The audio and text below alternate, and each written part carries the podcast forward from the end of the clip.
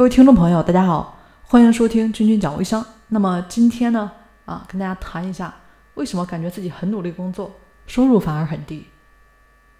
其实吧，努力的工作啊，想着升职加薪啊，想着出任 C E O， 想着呢嫁到高富帅，或者说想到娶到白富美啊，这也是很多初入职场的人对吧做的很美好的梦。其实在小的时候啊，很多人也就被灌输这么一个思想了，就是我们学会接受这么努力啊，就会有回报啊。自己呢是不是也的确这么做，那老师教给我们的方法，我们只要好好去执行去学习，就能取得一个很好的成绩啊。那进入职场努力工作不错对吧，但是只会努力工作的话，那其实很多好事呢就轮不到你头上了啊。我们要站在老板的角度啊来思考问题。其实都希望这个员工是个什么啊，很智能点的机器啊，老老实实的给老板创造点价值，稍微再拿点补助就可以了啊。老板呢是这样想的，那这样的员工呢，老板都需要，而且呢需求量还很大。那现在看看啊，确实是这么个情况啊。咱们的马云爸爸对吧，在中国这个某宝呢办的也是风生水起，是不是？但是在美国呢就不行了。几块钱送个东西啊，没人愿意干啊，但是在天朝就可以了，人多嘛、啊、曾经到这边和朋友一起吃饭的时候啊聊天，他这边呢是搞房地产的，他说现在呢找个人发传单啊，搞个宣传，一天五十块，除了大学生啊真不好找，特别是大一的女生工作起来呢很认真啊，就是得感谢国家的教育啊，就是不然这个人力成本还真降不下来。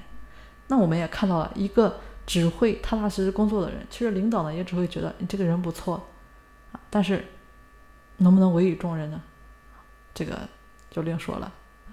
看你这边挺努力，适当的稍微提点工资就可以了，因为这样的人呢到处都是，真的不缺。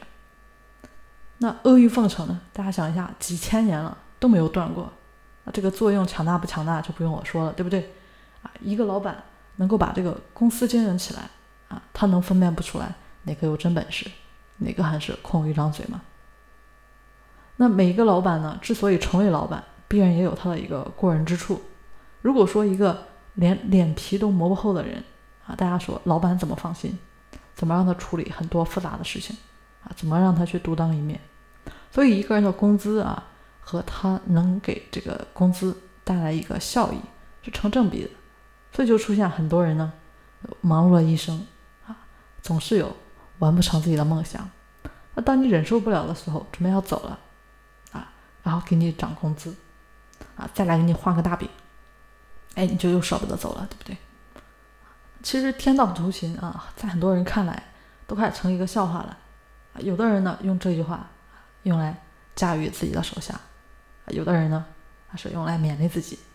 那有没有一个公平一点的地方，真正的让天道酬勤完全的发挥出来呢？有，就是互联网。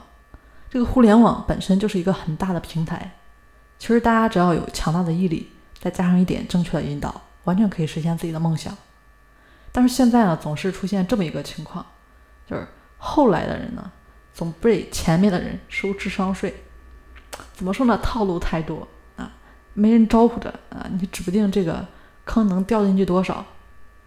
就拿我昨天啊遇到的一个来说吧，有个女生呢想做微商，她上架给的方法就是建个新微信号啊，去加三百个人，第一个月呢不要打广告，先和里面的陌生人呢混熟，混熟了之后呢再打广告。听起来好像是那么一回事，对不对啊？只能说呢你这个上架啊真是厉害。我连自己列表里的那些人啊很认识的人都不想跟他们混得特别特别熟啊，啥也别干了，对吧？每人啊，这个每天说两句，一天就过去了，还混熟啊。那这明显呢，这个姑娘也是被收了智商税啊。如果我这边不说话，给她引导，她就很可能努力的天天加人聊天发圈啊，忙的呢也是不亦乐乎。不赚钱呢，就会觉得自己可能不够勤奋。但加人的过程中啊，这个号会不会被封呢？那就那就另说啊。愚公移山，其实这个勤奋度完全可以搬个家啊，建个更大更新更好的房子了。这个也是我们勤奋有的时候却工资低的一个重要原因。现实中嘛，大家想一下，非亲非故的没有人会平白无故的拉你一把，有的时候你自己这边触犯了潜规则，对不对？你自己都不知道啊！你说这工资，对吧？这回报能上去吗？以前呢都是跟大家分享啊一些方法，那现在呢发现啊，其实有的时候不是这个方法不管用，而是很多人思维上出问题了。那做网络的啊都要明白这个精准引流的重要性，那做微商的啊，精准引流是什么玩意儿啊？有的可能就比较疑惑啊。天道酬勤这句话没有问题啊，多请教请教别人，看看自己的方向错了没有。毕竟成功嘛，总会眷顾这个有准备的人。这句话其实在互联网上啊，啊非常对。大家呢可以搜一下啊，君君讲微商啊，然后我们里面呢系统的节目里面有其他的一些节目的内容，希望能够帮助到大家。好了，那今天呢跟大家就先分享到这里。